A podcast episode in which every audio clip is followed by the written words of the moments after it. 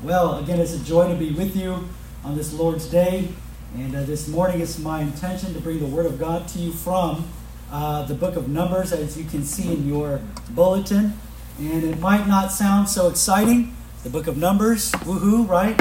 But God's Word is living and active. Amen. You see, the book of Numbers has great relevance for us. If there's something that the book of Numbers teaches us, it's that our lives are lived in the arena of the wilderness. The wilderness, as you know, is unpredictable. The terrain is almost never easy and almost always harsh. Living life in the wilderness is a struggle. The Apostle Paul, he said it best in 2 Corinthians 4 8. He said that we as Christians, we are troubled on, on every side. You see, Paul, he knew a thing or two about living life in the wilderness. He lived the whole of his Christian life with all sorts of trials and tribulation. Well, that's what we have in the book of Numbers a people much like ourselves living life in the wilderness. And so, with that, if you haven't already, would you turn in your Bibles with me to the book of Numbers, and that to Numbers chapter 21. Numbers chapter 21. And we'll ask the Lord to come and help us in our endeavor. Let's pray together. Father in heaven, make your word come alive in us, we pray. And as we open the book, show us, show us Christ as we just sung. Show us the beauty of Christ. Give us eyes to see and ears to hear. And we ask that you would save those who are perishing.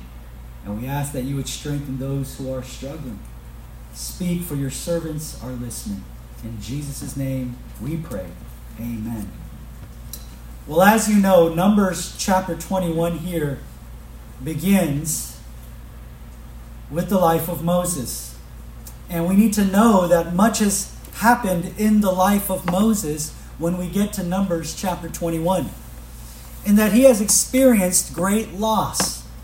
If you take a quick look back at Numbers chapter 20 with me, you'll notice in the beginning of the chapter that his sister Miriam, she dies.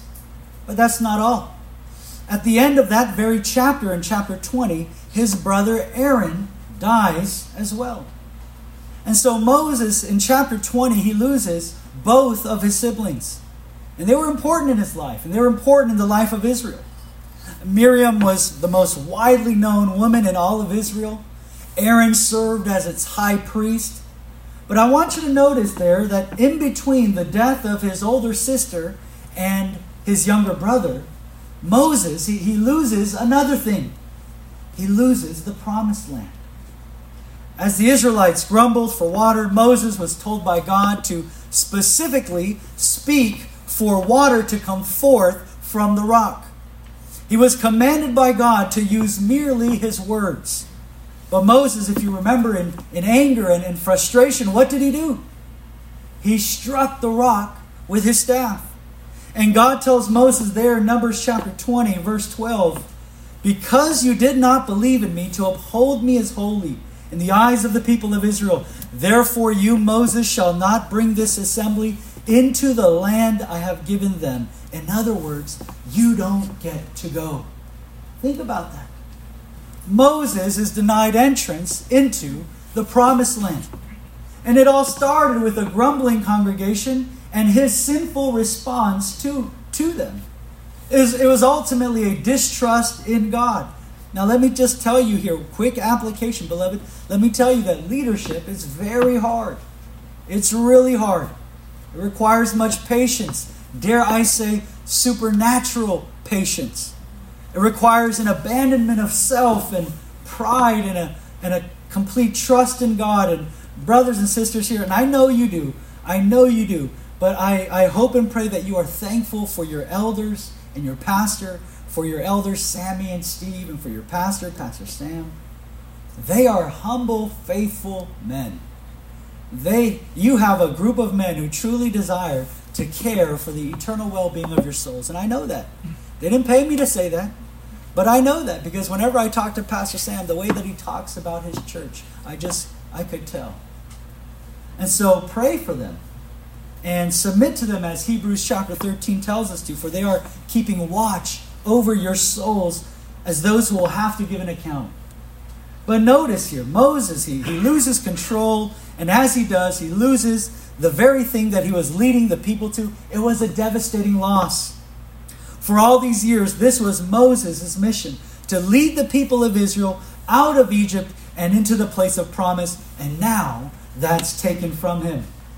In a short span of time, he loses the two most important people in his life, and he loses the promised land. Well, how do you recover after such a loss? How do you move forward? For Moses, think about it. What's the point now? And you see, the impulse here would have been to say, well, if I'm barred from that place of promise, if I can't go there, then let the people figure it out themselves, right? Let them find their own way there. But here's Moses, continuing to endure, continuing to intercede on behalf of the people, continuing to love and continuing to lead the people. Well, why? Why? It's because at the end of the day, beloved, it's not the land that was his ultimate prize, but it was his God. Why else would Moses still be there in the midst of the people? You see, if that parcel of land was his final end, then Moses should have turned around and he should have deserted them and gone home. But he didn't. Because his greatest treasure was not the land, but the God who, in his grace, gave it to his people. Again, beloved, what good is the promised land if God is absent? And, Christian, let me just ask how many of us can think like that? When stripped of our earthly aspirations, our material possessions, to continue to stay resolute in faithfulness to God. To say it another way, what does our worship look like when we don't get the things that we want? And sometimes it's the opposite, isn't it? That when there's an abundance of what we want, we, we're often tempted to think that we don't need God. Well, I want you to notice that that's the context as we come to Numbers chapter 21. And notice that Numbers chapter 21 begins with Israel facing opposition. Here they were making their way through the wilderness when they were met by a Canaanite king. And what happened wasn't a friendly diplomatic get together, but what happened here in Numbers 21 was rather war. And Israel, Israel, they lose this war. Look at verse 1 with me. When the Canaanite, the king of Arad, who lived in the Negev, heard that Israel was coming by the way of Atharim, he fought against Israel and took some of them captive. Well, now, how did the Israelites respond? In an unlikely response, the people, notice here, they turn to God. They turn to God and they ask God for victory. They made a vow to the Lord. Look at verse 2 that if you give us the victory, then we in turn we will devote ourselves or we will do- devote rather the cities of this Canaanite king to destruction. And we're told in verse 3 that the Lord obeyed the voice of the Lord. Notice that phrase there. It's not too often that we see that phrase in our Bibles. Usually the voice of the Lord is obeyed, but here, instead, we read here that the Lord obeyed the voice of Israel. Well, how does that work? How is it that God would obey the voice of Israel? You see, it's called prayer. That when we humbly come to God and submit our hearts to Him, that He answers the Spirit's groaning in us. It's when His will becomes my will, so that when I pray, my prayer is, in essence, His will. And what God wants in our lives is for His will to be done. Well, we can ask then, what is God's will for my life? To recover from recent stock losses? To get a new job? To buy a new house? To find a wife or a husband? Well, Romans 8:28 says this is God's purpose in your life, to be conformed to the image of his son. That's his will in your life. And let me ask you, brothers and sisters, are you praying that in your life? Lord, conform me into the image of his son. Rather than, Lord, I want to get a new job so I can make more money. Lord, make me holy. You know how we pray or the lack thereof reveals much about ourselves. Well, here in Numbers 21, God answers Israel's prayer and gives the Canaanites over to them. And to make it even sweeter, I want you to notice that they called the place in verse 4 Hormah. They called the place Hormah. Now, why is that significant?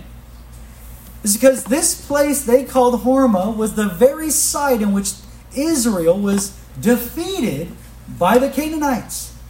If you remember in the Exodus, chapters back, Israel had 12 spies, if you remember the story. They sent 12 spies into the land of Canaan. Word came back from the 12 that they seemed like grasshoppers compared to these giants. And while two of them wanted to go take the land, the remaining 10 advised all the people not to go. And in response, the people, remember, they rebelled against God, and God in turn, He judged them. But it's after that judgment that Israel decided to go into the land without the approval of God. And so, there in Numbers 14, they entered Canaan only to be defeated and to die by the sword from the Amalekites and the Canaanites. And that place was called Hormah. Now, here in Numbers 21, rather than attempt to enter the land by their own strength, they entered the land by prayer. And as a result, God gave them the victory. This was a monumental event for Israel. And if you know the story of the Israelites in the Exodus or in the wilderness, this was possibly the, the beginning of something new for the people a renewed faith in God, a rekindled trust in God. This is a great lesson that we've learned. We can, we've, we've turned it around. But as soon as the last celebratory drink was consumed, notice what happened. They fall into the same old sin. Now, for the rest of our time, I want us to focus on what takes place here in verses 4 through 9. And we'll take a closer look here, but basically, this is what happens to give you an outline of sorts. Israel sins, and then God judges them. Israel responds, and God shows them mercy. Notice, firstly, that they repeat the, the same sin. Look at verse 4 and 5. From Mount Hor they set out by way to the Red Sea to go around the land of Edom. And the people became impatient on the way. And the people spoke against God and against Moses.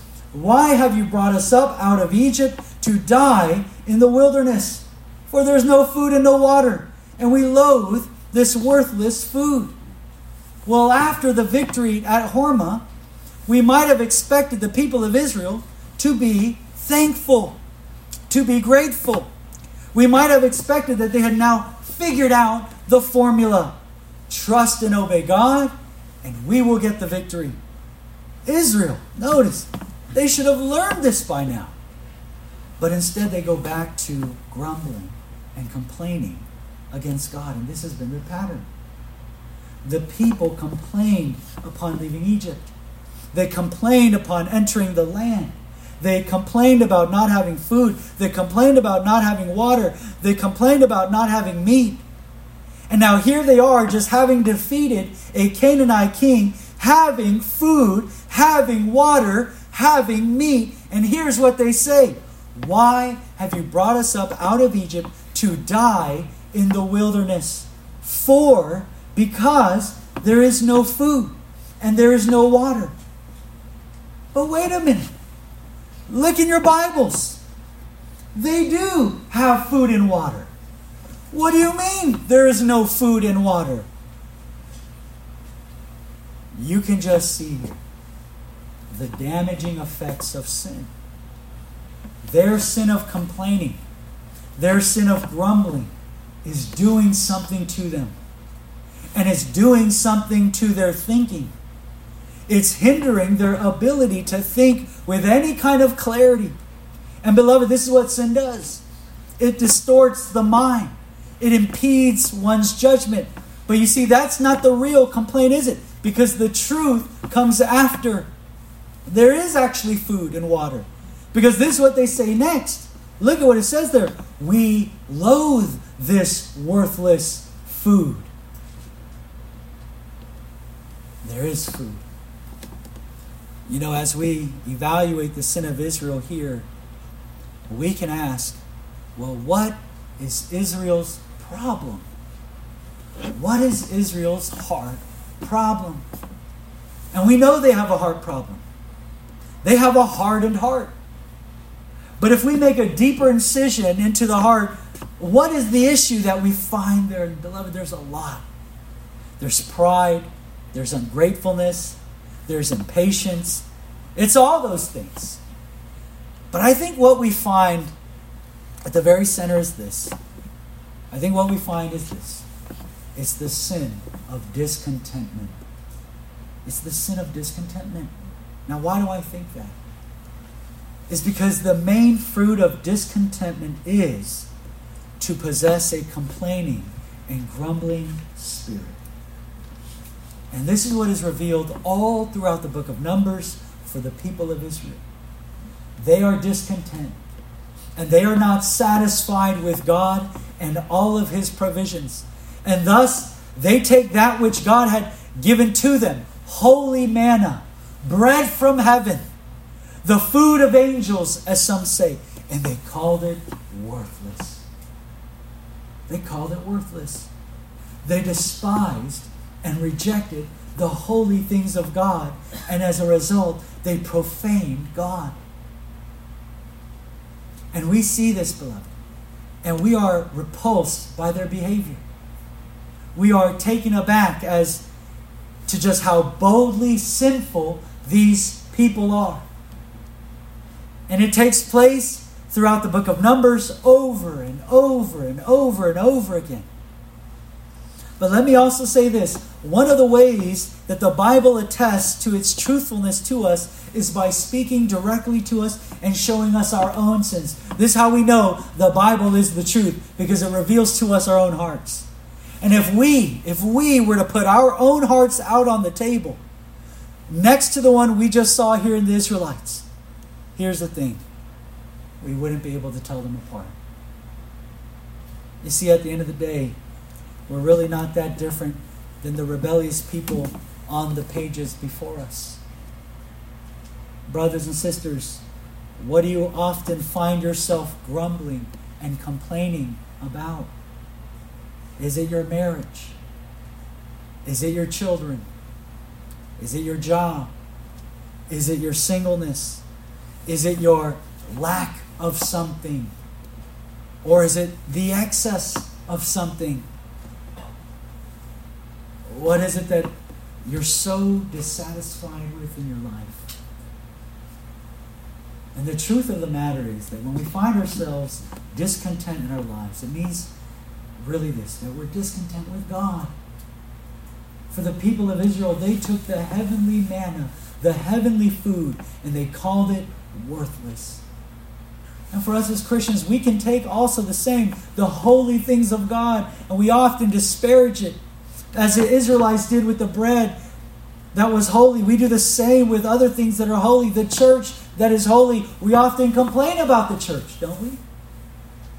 We do it with our marriages. Our marriages are holy. We complain about our marriages. We do it with the good things in which God gives to us. We treat it as worthless. Notice, secondly, God responds here with judgment in verse 6. Look at verse 6 with me. Then the Lord sent fiery serpents among the people, and they bit the people, so that many people of Israel died. Well, God sends fiery serpents or poisonous snakes into the camp of Israel. And this was the judgment of God. Notice the people sin.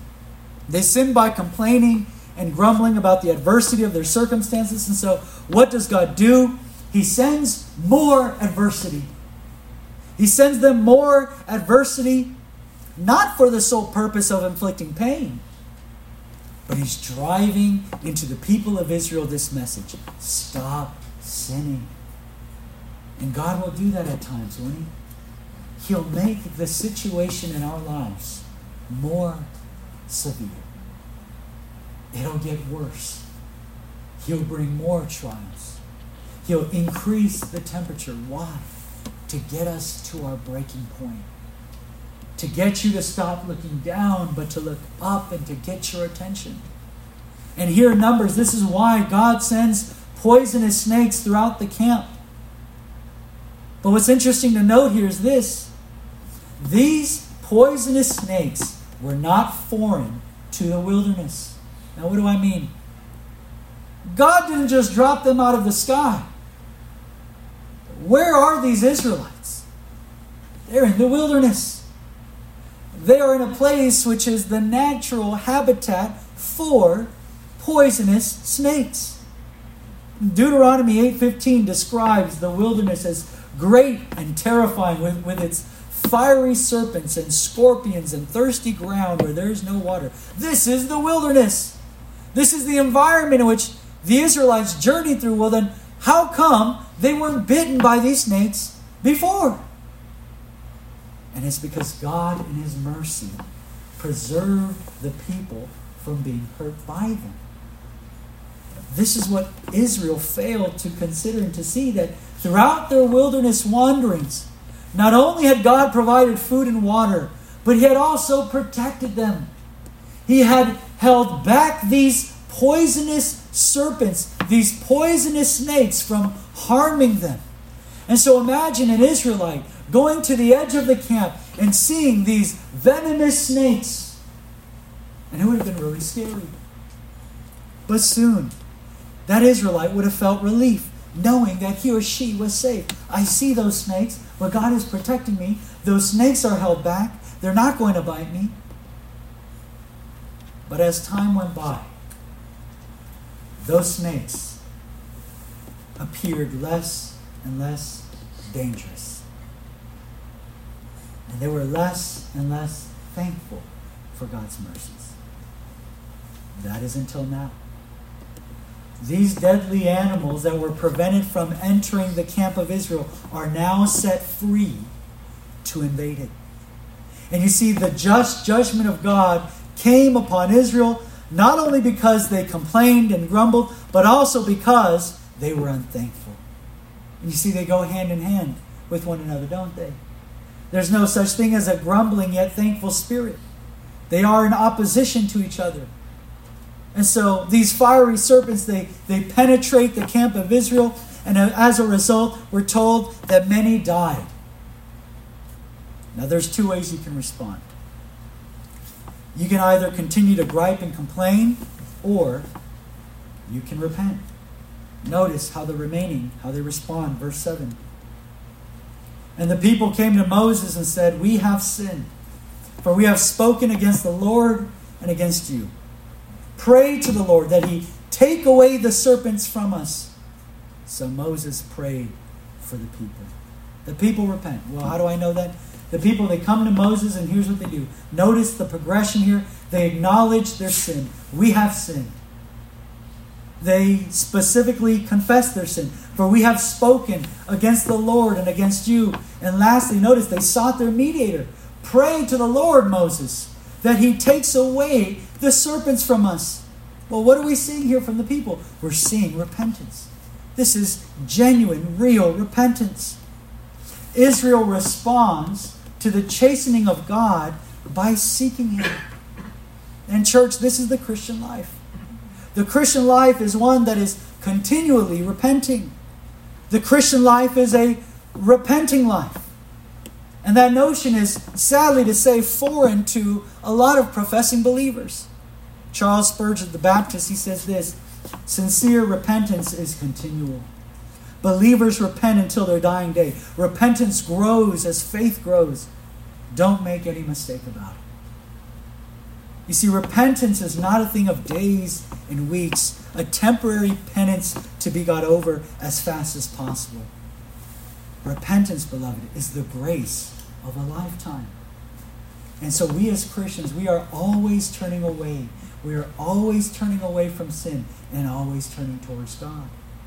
And here Israel repents as they ask Moses to intercede for them. And in turn, notice God responds. Verse 8. And the Lord said to Moses, Make a fiery serpent and set it on a pole, and everyone who is bitten when he sees it shall live. So Moses made a bronze serpent and set it on a pole. And if a serpent bit anyone, he would look at the bronze serpent and live. God tells Moses to do rather a very odd thing here. that he is to make a serpent from bronze and to set it on a pole. Why does God ask Moses to do this? For the sake of saving the people from dying, right? That as Moses lifted up the bronze serpent upon a pole, the people were to look upon that serpent, and as they looked upon that serpent, the venom would be of no avail. Now, there's a few things that I want us to see here. Notice when the people prayed that they asked Moses to take the serpents away. You see that in your Bibles there in verse 8? This was their prayer. Moses, we want you to pray to God to take these snakes away. Take them away. But notice that's not the solution which God gives. He doesn't take the serpents away. Now, what would taking the serpents away, what would it have done? The judgment would have stopped, right? But as soon as it stopped, Israel would have been prone to go back to their sin again. They would have been prone to go back to their old ways. If all the snakes went back to wherever they came from, they would have gone back to their old ways. But I want you to notice that God keeps the serpents there in the midst of them. And notice the serpents are still biting the people. It's not that they're just squiggling around, hey there, dude, but they keep biting the people. And it's not even that God commands the serpents to stop, but again, they keep biting. What is God doing? Why doesn't He take the serpents away? It's because He wants His people to humble themselves and to turn to Him in the midst of the judgment. While the judgment is still taking place.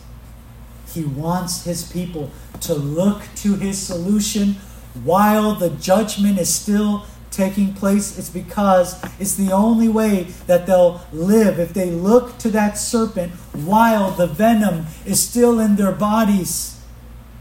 Notice also that for Israel's sin, God has not asked them to make a sacrifice. Isn't that interesting?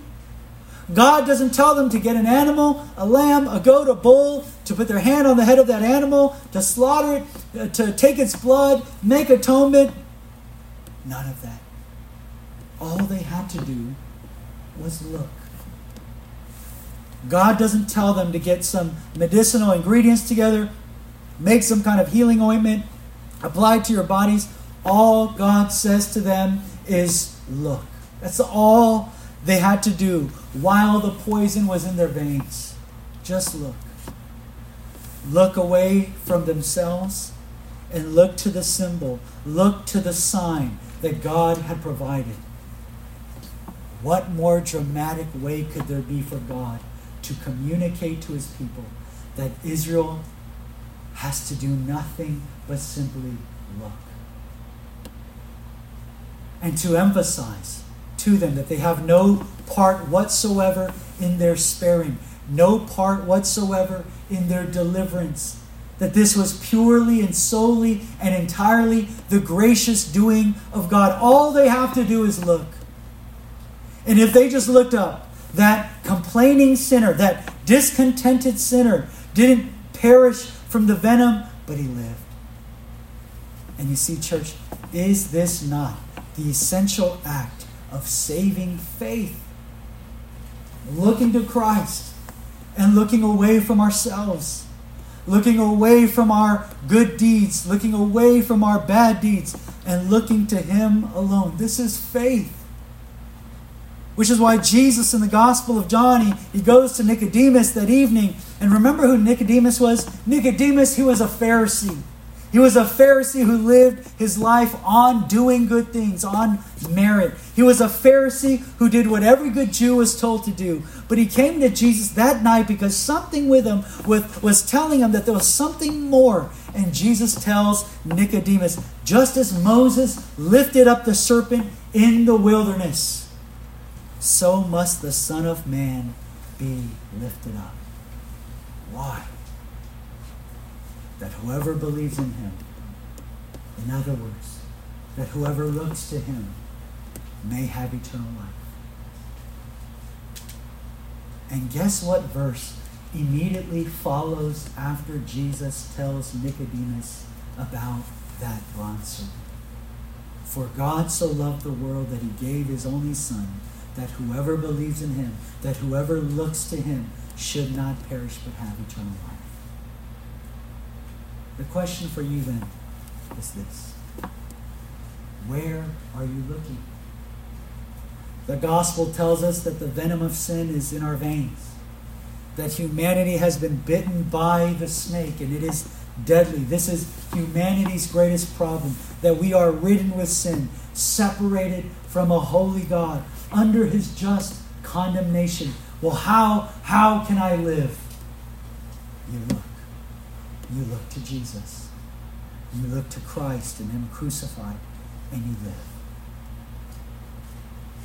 Why, why did God tell Moses to fashion of all things a bronze serpent upon that pole? Isn't that kind of odd? Why not put in a bronze rabbit, a gold? I don't know. If you think about it, it's such a bizarre thing to look upon to be saved, right? You know, all these commentaries will devote so much of their material about archaeological discoveries about bronze serpents or the backdrop of serpents in Egypt to give reason as to why a snake of all things was placed on that pole. But simply put, what was what was on the pole? It was a bronze snake. Well, why? It's because on the ground there were snakes killing people. It was the judgment of God. And so, as they looked up to that bronze serpent, as they looked up to that bronze snake, what do they see? A symbol, a symbol of the just judgment of God. And you see, when we look to the cross, we too see a picture of God's just judgment on that pole, on sin. But there's a problem. If the cross was simply a picture of the just judgment of God for sin. What should have been there on that cross is you and me, correct? That would have been a picture of God's just judgment on sin. You and me on that cross. But rather, what do we find? We find that there's a substitute there Jesus Christ, God's own Son. There he is bearing the just judgment of sin that you and I deserve. You see, in the final analysis of the cross, it is, it's not only a picture of God's just judgment, see.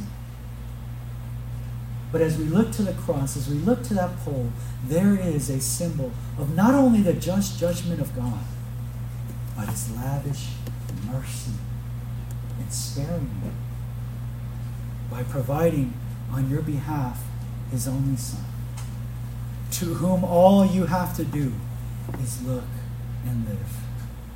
And, church, may we then keep looking to Him in gratitude and in thankfulness as we live our lives in the wilderness. Let's pray together. Father in heaven, we thank you for your word and for the reminder, for the reminder of, Lord, how we ought to live not with spirits that are discontented, not with grumbling hearts. But Lord, we confess that that is the state of our hearts, and we often find ourselves, Lord, grumbling and complaining and complaining about this and complaining about that. Lord, we ask that you would forgive us. We ask that you would cleanse us of all unrighteousness. And we ask that, Lord, we would be able to look back to the cross for there we would see, Lord, the just judgment of our sin. That we would see the Savior who took our place, the place where he died. Lord, help us to live faithfully. Lord, help us to live holy. Lord, help us to live looking to Christ. And we pray all these things in your Son's name. Amen.